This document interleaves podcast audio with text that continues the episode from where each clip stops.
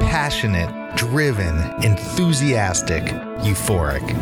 This is who we are as entrepreneurs. But how we leverage these incredible attributes to dream and build businesses that scale and grow is what this podcast is all about. Hello, I'm attorneypreneur Josh Brown, and welcome to Franchise Euphoria. Hello, and welcome back to another episode of Franchise Euphoria. Today, I am thrilled to have Dr. Clark Gaither, otherwise known as Dr. Burnout, on the show. Clark helps the burned out professional reignite with passion and purpose.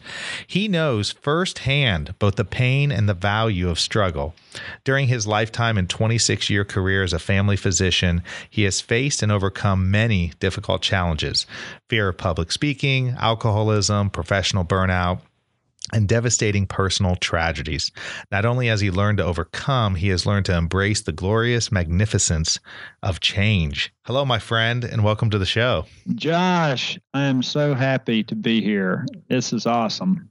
Well, I'm happy to have you, and I think that your message and and and what you're doing uh, in terms of helping people uh, reignite their lives and their businesses and uh, with passion and pur- purpose to avoid burnout is such an, an awesome thing. And I know in the uh, we talked a little bit off uh, off the recording in the franchise space.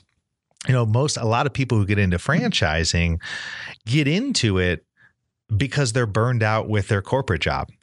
so there's Absolutely. probably yeah, there's probably a number of people listening to this or think who are, who are nodding their head as they're they're driving down the street. But where I'd like to start is tell me your definition of job related burnout.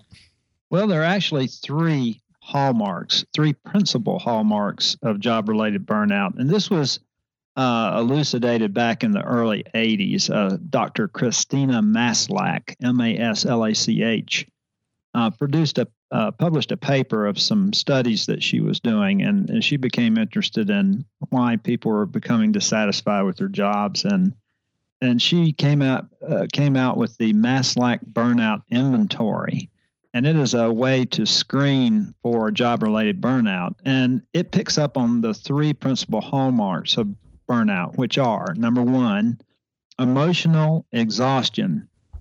That's a feeling of being just emotionally depleted to the point where you feel like you can no longer give of yourself on a an emotional or psychological level. People say I just have nothing left to give. I've just laid it all out there. It's all I don't have anything left. The second is depersonalization. And that's the development of negative and cynical feelings, which lead to really kind of a callous, and dehumanize perception of your patient, client, or customer. And that further leads to the view that somehow they're deserving of their problems and troubles. And so that's the key word there is cynicism. And then the third principal hallmark is a lack of a sense of personal accomplishment. And that's where you feel so little reward from your job that there's a tendency to evaluate yourself in negative terms which leads to dissatisfaction and unhappiness in your work. And that creates a lack of a sense of personal accomplishment. So those are the three emotional exhaustion, keyword exhaustion, depersonalization, keyword cynicism, and a lack of a sense of personal accomplishment. The key word there is inefficacy. Now, men and women go through these a little different. Women hit all three, usually in order. They get exhausted first, then they depersonalize or become cynical, and then they feel that lack of a sense of personal accomplishment. Men, on the other hand, they become cynical first. And that's probably no big surprise to you and I because we're men and we understand that, right? That's so, right. That's right.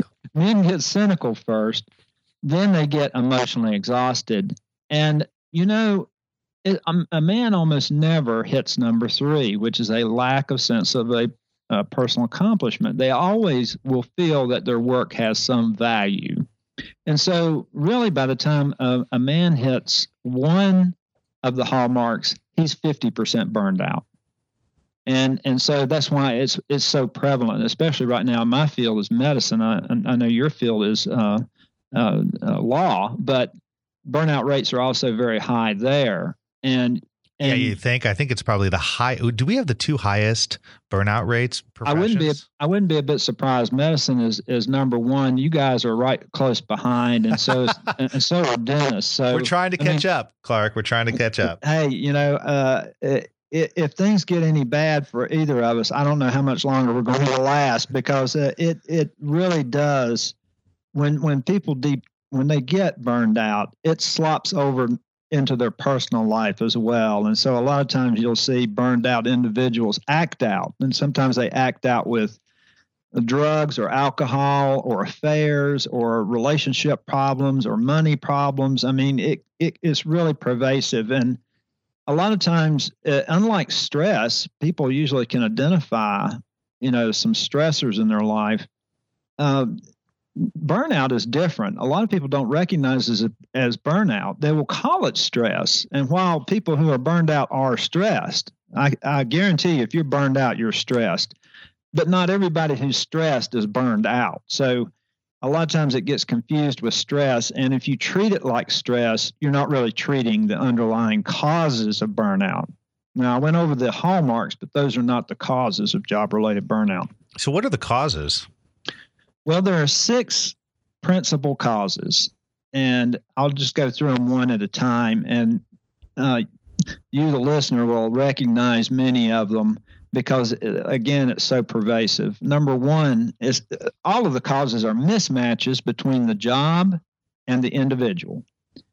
Some mismatch that causes the individual to be uncomfortable.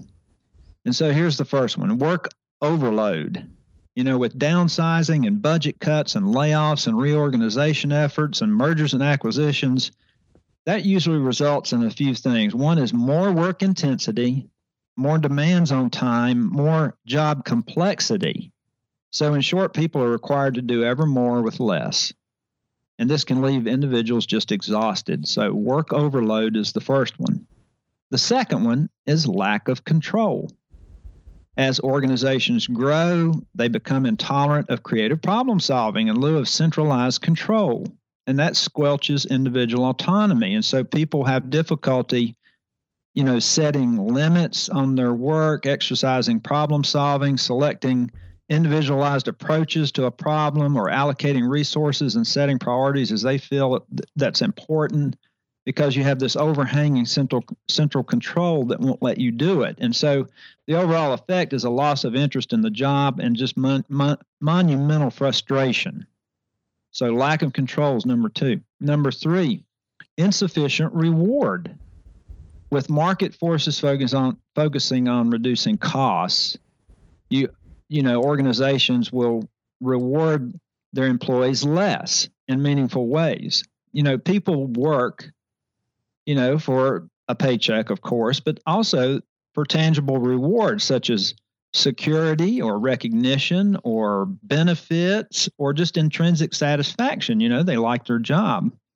And if those kinds of rewards are lacking, people will naturally begin to wonder why they're working so hard. And so, you know, more work plus less reward equals dissatisfaction. So those are the that's number 3. Number four is breakdown of community. And that's where, you know, the mom and pop uh, essence of a business is lost as businesses grow sometimes. Organizations grow larger or too quickly, and then it really breaks down the character of the organization.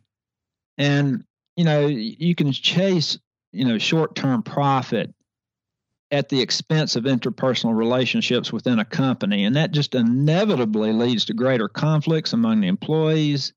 There's a lack of mutual support, lack of respect, and then people begin to feel isolated.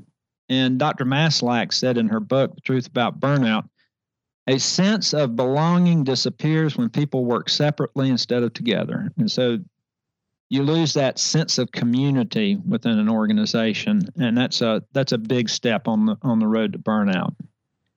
And then the fifth mismatch is absence of fairness. And Dr. Maslach, she she thought a workplace was fair when three key elements were provided: trust, openness, and respect. And when those are present, employees feel valued. But if they're not present, they don't feel valued and they don't feel like they're fully engaged. It's almost the opposite. So anytime they're absent, burnout will will result. So that's absence of fairness. And everybody knows the classic example of absence of fairness, and that's where a company says it can't um, offer certain benefits or there will be no raises because the company can't afford it. And then you find out the CEO got an extra $5 million, you know, for uh, whatever CEOs do. You know, so yeah, we're seeing, and you know, we're seeing more and more of a reduction in in the benefits. Uh, yeah, and, and obviously, a, and, and a bigger gap, frankly, in what CEOs are making versus versus the the other people who are working for the organization. And so that's that's the absence absence of fairness. Now, nobody would point to, and I'm not suggesting everybody work for a buck, but you know, uh, Warren Buffett uh, for years, uh, Berkshire Hathaway paid him a dollar, you know, every year, and he said, if if my clients don't make money, then I'm not going to make any money. And so, uh, nobody would say he was being unfair, but you know, the the the CEO walks away with a big golden parachute while everybody else is suffering. It just creates tremendous sense of unfairness. Sure. And and so that that's a big one. But the number six mismatch is probably one of the biggest, and that's conflicting values. And it, you know, if your organization says we're dedicated to excellent service and we take care of the customer, and the customer is number one in our book, yet behind the scenes, you know, it's completely opposite that, uh, then there's a big conflict in in values there. Or if you're being asked to do something that goes against your grain or your moral fiber or your moral compass, then it's going to create tremendous uh, conflict inside. And so uh, people feel like their values are being assailed, and that's always going to lead uh, to uh, burnout. So those are the six mismatches. And I'll just state them one more time work overload, lack of control, insufficient reward, breakdown of community, absence of fairness and conflicting values. Well, so it's interesting because you know, um, you know, as an employer, right? So I mean, which you know, you're an employer. I'm an employer. I have, and you know, you look at these you look at these um, identifying marks and you say, okay, what, how how am I doing in terms of the people who are working for me, or you know, are there ways for me to improve on those? I'm wondering though for the employees out there, for the people who are you know burning it at, at both ends of the candle and and working for these companies and feeling that sense of being overloaded, feeling like you know they they keep lo- they keep losing control, they have less and less control, they're not being rewarded right. what they should be and on and on and on. So once you identify okay i'm experiencing this burnout what can you do uh, to change it? Well there are several things you can do and i know i've painted kind of a bleak picture of burnout and, and because quite frankly if you're if you're in the throes of it you don't you feel miserable. I mean you're not a happy camper happy person. And you know that that's where you look forward to fridays and dread Mondays. You just hate going into work. You hate your job. You begin to hate the people you work with, and you hate your customers. I mean, you know, it's just, uh, it's not a good situation to be in. It's a very uncomfortable situation. But if some someone thinks they're burned out and thinks, you know, I've hit a couple of these mismatches here, or I think I have two or three all of the hallmarks of burnout, the first thing I would do is go to your um, human resource person and talk to them about it and and say, Are you aware of a job related burnout, what the hallmarks are and what the causes are, because I think I'm burned out at my job, and here's why. And, you know, if companies are smart, and some of them are very smart and getting smarter every day uh, about this issue, um, then they will listen because if there are high rates of burnout in a company or organization, what you see is a high turnover rate among employees. That is extremely costly. You're also seeing more complaints from customers. You're seeing more complaints and conflict in the workplace. You may even uh, see increased uh, suits, uh, and that's particularly true in medicine. Uh, when uh, a medical staff is not functioning well, the suit rate goes up because there are more mistakes being made. There are more things being omitted, and so it it it is cost effective to address this issue head on. If I go into a, a, hospital as a consultant and they're having high rates of turnover among their medical staff, it can cost anywhere from a hundred thousand to a million dollars to replace just one physician. And if they can prevent one turnover a year, they've more than paid for some very simple programs that can reduce the rate of burnout by hitting these mismatches and reducing their frequency or reducing their severity. Then their costs go down. They actually save money in the long run. And that's what that's the approach I would take. That's what HR people and administrators that will get their attention. Uh, they're not so good on the warm and fuzzy stuff, you know, like everybody's going to get along better. We're going to have a be- better sense of community and less internal conflict, less toxic work environment. If you tell them, look, I'm going to save you a bunch of money and we're going to decrease turnover, and here's how we do it. And so it, it's not all gloom and doom. It, there are things that can be done to get at these mismatches and reduce their impact. Well, usually, you know, you first you got to identify the problem, which is identifying the burnout, and then that's the ultimate way to get to the solution, which is, you know, working your way, um, working your way up to positive change. So it's all it's all with the idea that that if you identify that and can place your finger on it, then you can now make changes in your life um, that can address it, so that hopefully you you get to a better place. I know, you know, I, I, I love the power of a story to to to get a point across. And I know in your own professional career you've experienced burnout. Yes, um, I'd love to hear about that, um, well, and, and I think the audience would too. To I think convey convey some of the points that you're making today. Well, five years ago, uh, I had gotten to a point where I went to my partner and said, "Look, if if we don't make some changes, or if I don't make some changes, I'm going to have to leave medicine." I mean, that's how bad it was. I felt like I was I was emotionally exhausted. I felt ineffective. I didn't feel like anything I was doing was making any difference. I began uh, I began to get cynical, and I didn't like it. It was very uncomfortable, and I thought, uh, you know what, I can do something else and be happier than I am right now. And it wasn't, you know, money was a secondary issue. Uh, you can make all the money in the world. If you're not happy, so what? Uh, and so uh, he said, well, you know, do whatever you need to do. And so I just made a few changes uh, that simple changes that made all the difference in the world. I went from five days a week to three days a week. Now I worked a little longer day those three days, but I, I cut my hours. And yes, I got paid less, but at that point, I would almost paid somebody to make me feel better. And so I paid myself by taking uh, uh, working less hours. And then I was on like ten different boards I only cared about one of them. And so I, I, jumped off the other nine. I really didn't care about that much. But, you know, somebody asked me to be on it and I was loath to say no. And so I ended up on a bunch of boards. And of course, when you say yes to one thing, you're saying no to something else. And so I began to get my life back into some sort of balance. I took a little less call and began exercising more more began taking some trips, taking time off, going away, uh, reading things I wanted to read rather than things I had to read. And it just made the biggest difference. And it was almost immediate. And I thought, wow, I wonder if other physicians are suffering like this. And I wonder if they know, you know, how to change it and make it better. And so I started looking into this topic of job related burnout. Come to find out, 60% of the doctors in the country right now are burned out. It's just a terrible issue, and we're losing. Wow. We're, we're losing expertise like I don't know what. Uh, in some specialties like emergency room medicine, intensive care medicine, and radiology, it approaches 70% burnout rates. Well, you know, and, it's interesting not to interrupt you, but uh, it's interesting. My own my own physician, who's fantastic. She's the best doctor I've ever had. My wife and I both go there. Uh, my wife was just their uh, primary care physician, and and uh, she said, you know, I'm retiring, and and my wife said, well, well, why?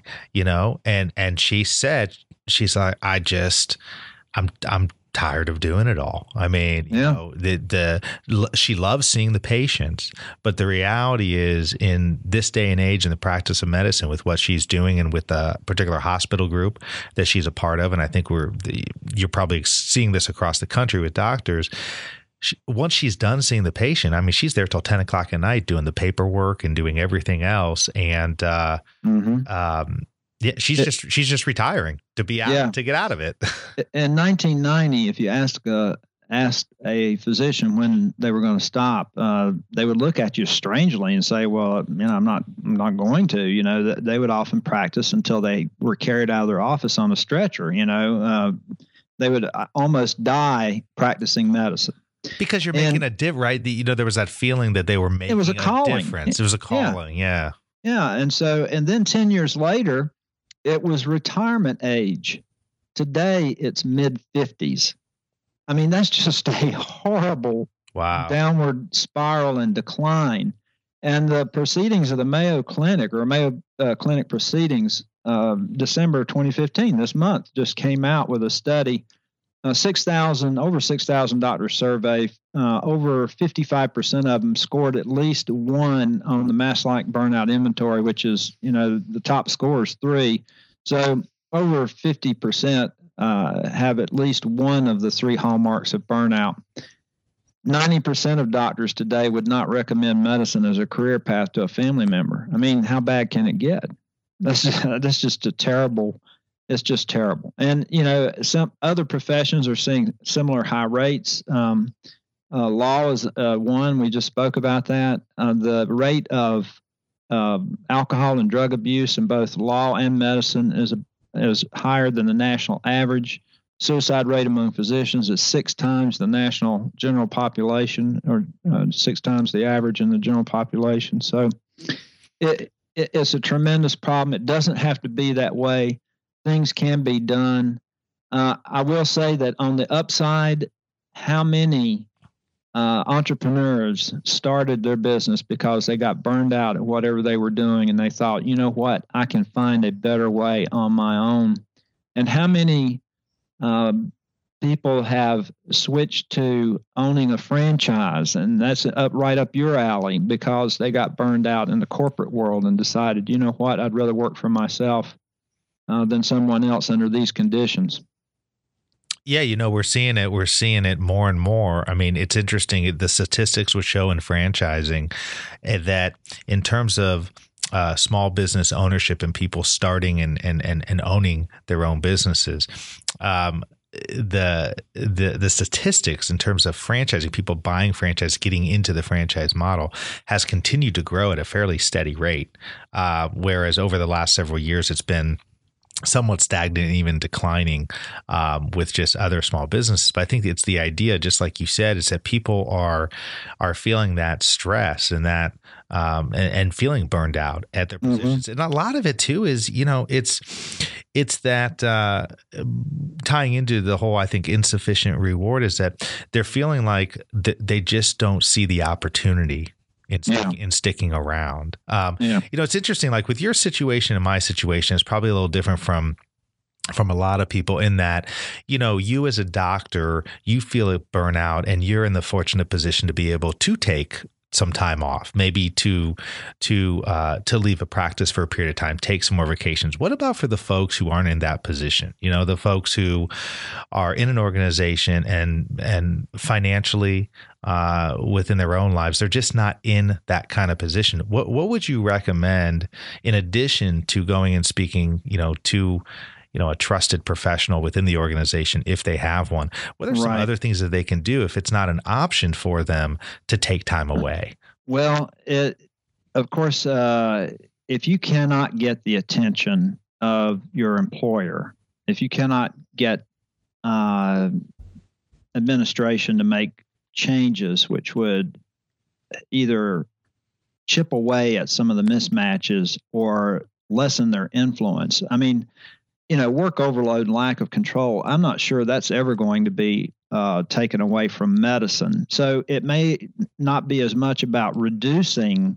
a mismatch as it would be elevating some of the other ones. Like if there was more reward, if there was more recognition or more sense of community or less conflicting values. I mean, so, but if you if you have an unwilling participant, if you have uh, an employer that's just not interested in this issue, then you are in a uh, predicament. I mean, you really are because you can't really wish these things away if you don't have the full cooperation of your fellow coworkers and the administrative staff. So at that point, uh, it may be time, and this sounds, you know, um, I don't know, uh, harsh, or it, it may sound um, uh, like a, a big step, but you may have to punch up your resume and look for a better working environment.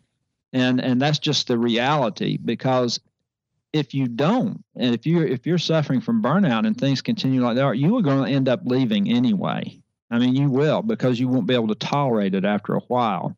People will put up with a lot for a little while.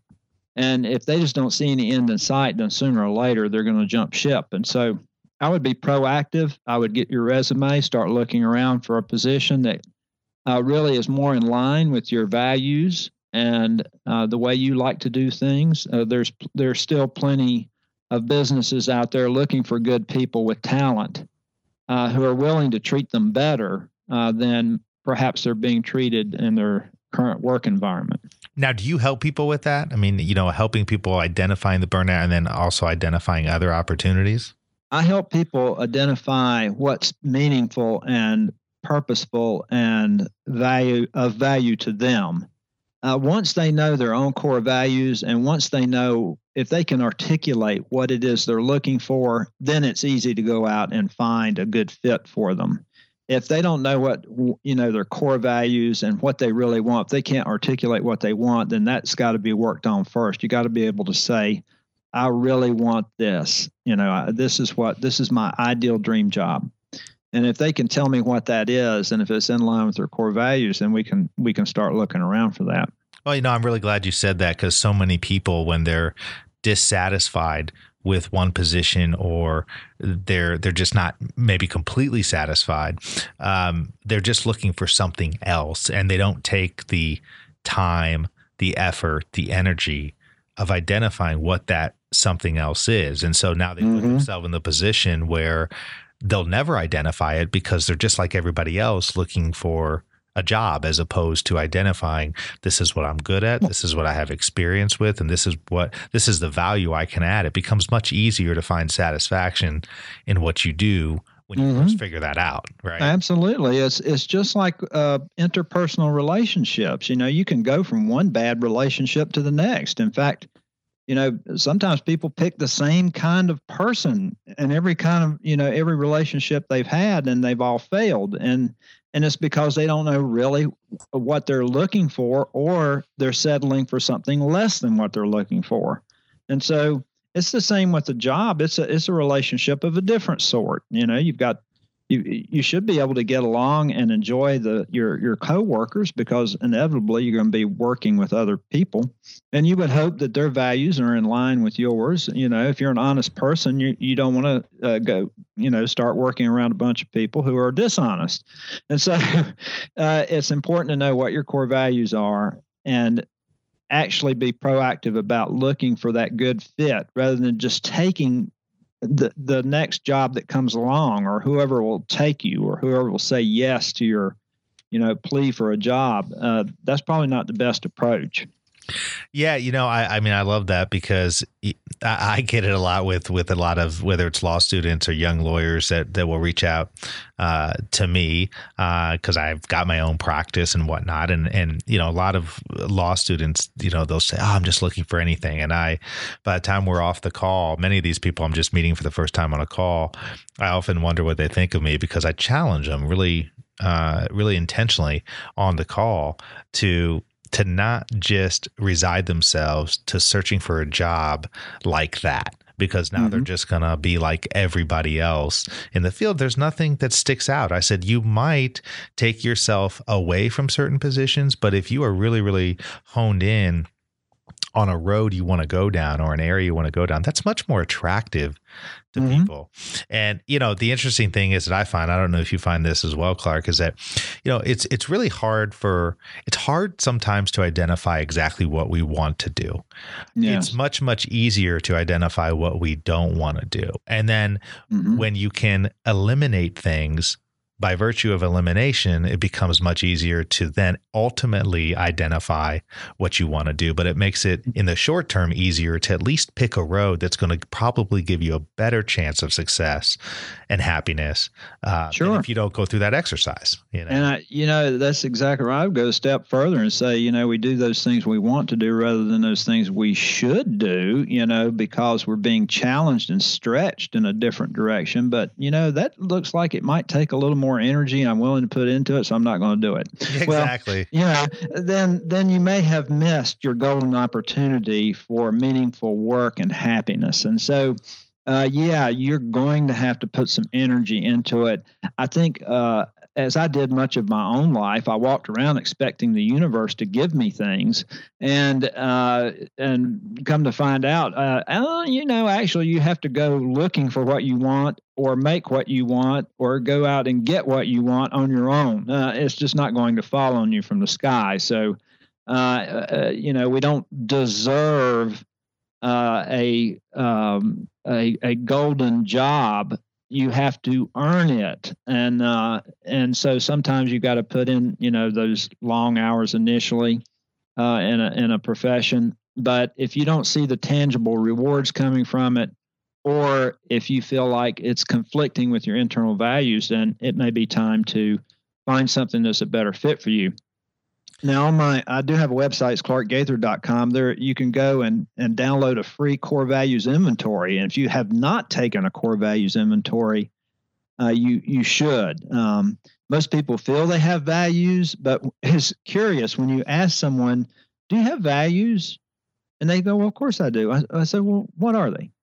And and people can name two, and that's usually where they get stuck. They don't know their top five or top ten core values. And if you can't name them, if you can't rattle them right off, then I can almost guarantee you you're either uh, you're dishonoring some of your core values because you don't know what they are.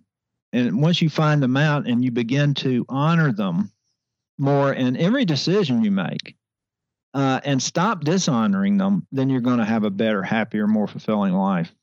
Well, I'd encourage everybody who is listening to go and check that out because obviously the objective is is to don't let yourself slip into a position where you are burned out and then get help. Do things to prevent it from happening in the first place. Absolutely. That's preventative medicine. That's what that sounds like, doesn't it? John? Exactly. Exactly. well, listen, Clark, I mean, there's so, there's so much more I want to talk to you about. I know I, I told you the interview would be about 15, 20 minutes, and now we're over 30 minutes in. It's been a really great conversation. You've got, I didn't even get a chance to talk about your best selling book, Powerful Words, and you've got some upcoming uh, books as well. So you're doing some really, really uh, good work, interesting work, and uh, I'm certainly fascinated by it. And I think there's a whole lot of business people out there that could benefit uh, well, from you, the work you do. If you ever want me back, I'll be happy to come back and talk about it further or more in depth. Um, at any time. Absolutely. Yeah. I think we're going to have to do a part two. But uh, before we go, uh, I know you just mentioned your website a minute ago. What, what's the best, is that the best way for people to get a hold of you? Yes. ClarkGaither.com and that's G A I T H E R. Uh, Clark gaither.com and there's a place to put your name and email address and you can download a uh, core values inventory and fill it out at your leisure. And if you don't know what all the values are there's a list of over 400 of them in the appendix. And so you can just kind of look through those and you may see some that oh yeah i like that value right there. That that sounds like me. So you can go through those and uh, it will help you generate your lists uh, as you begin to figure out what your top 10 core values are. Also, there are some uh, there's a general burnout assessment guide that you can download and sort of read about those mismatches that I just talked about and the hallmarks of burnout. And there's a, a general assessment guide for uh, administrators, and there's just a, there's a bunch of tools there. You can download them, whatever you want. No, that's fantastic. Thank you for taking the time, and certainly with your background as a physician and everything that you're doing, uh, I think you're helping a lot of people uh, in many different ways. So thank you for that, and I look forward to part two down the road. Absolutely. Listen, I so much appreciate you having me on, and I hope I've been of some benefit to you and your audience. Absolutely. Thanks again, Clark. Thank you. Hopefully, this was helpful for you today. If you are in the market for a franchise, I would highly encourage you to check out my free ebook which is what to know before you buy a franchise. You can head over to my website at Indy, that's I N D Y franchiselaw.com and download it there for free. And um, let me know what you think.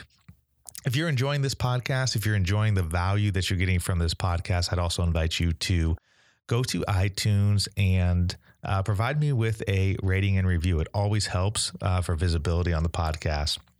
So thank you so much for your support and uh, hope this episode was helpful to you.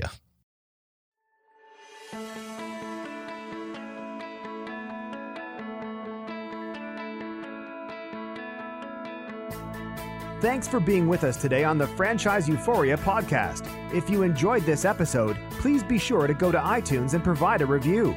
Also, please remember that although Josh Brown is a licensed and practicing attorney, nothing contained in this podcast should be construed as legal advice, because it is not.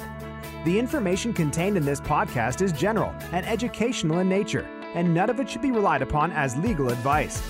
That being said, if you have questions for Josh and would like to contact him, please email him at josh at franchiseeuphoria.com. Thank you so much for listening, and we hope you tune in to our next weekly episode.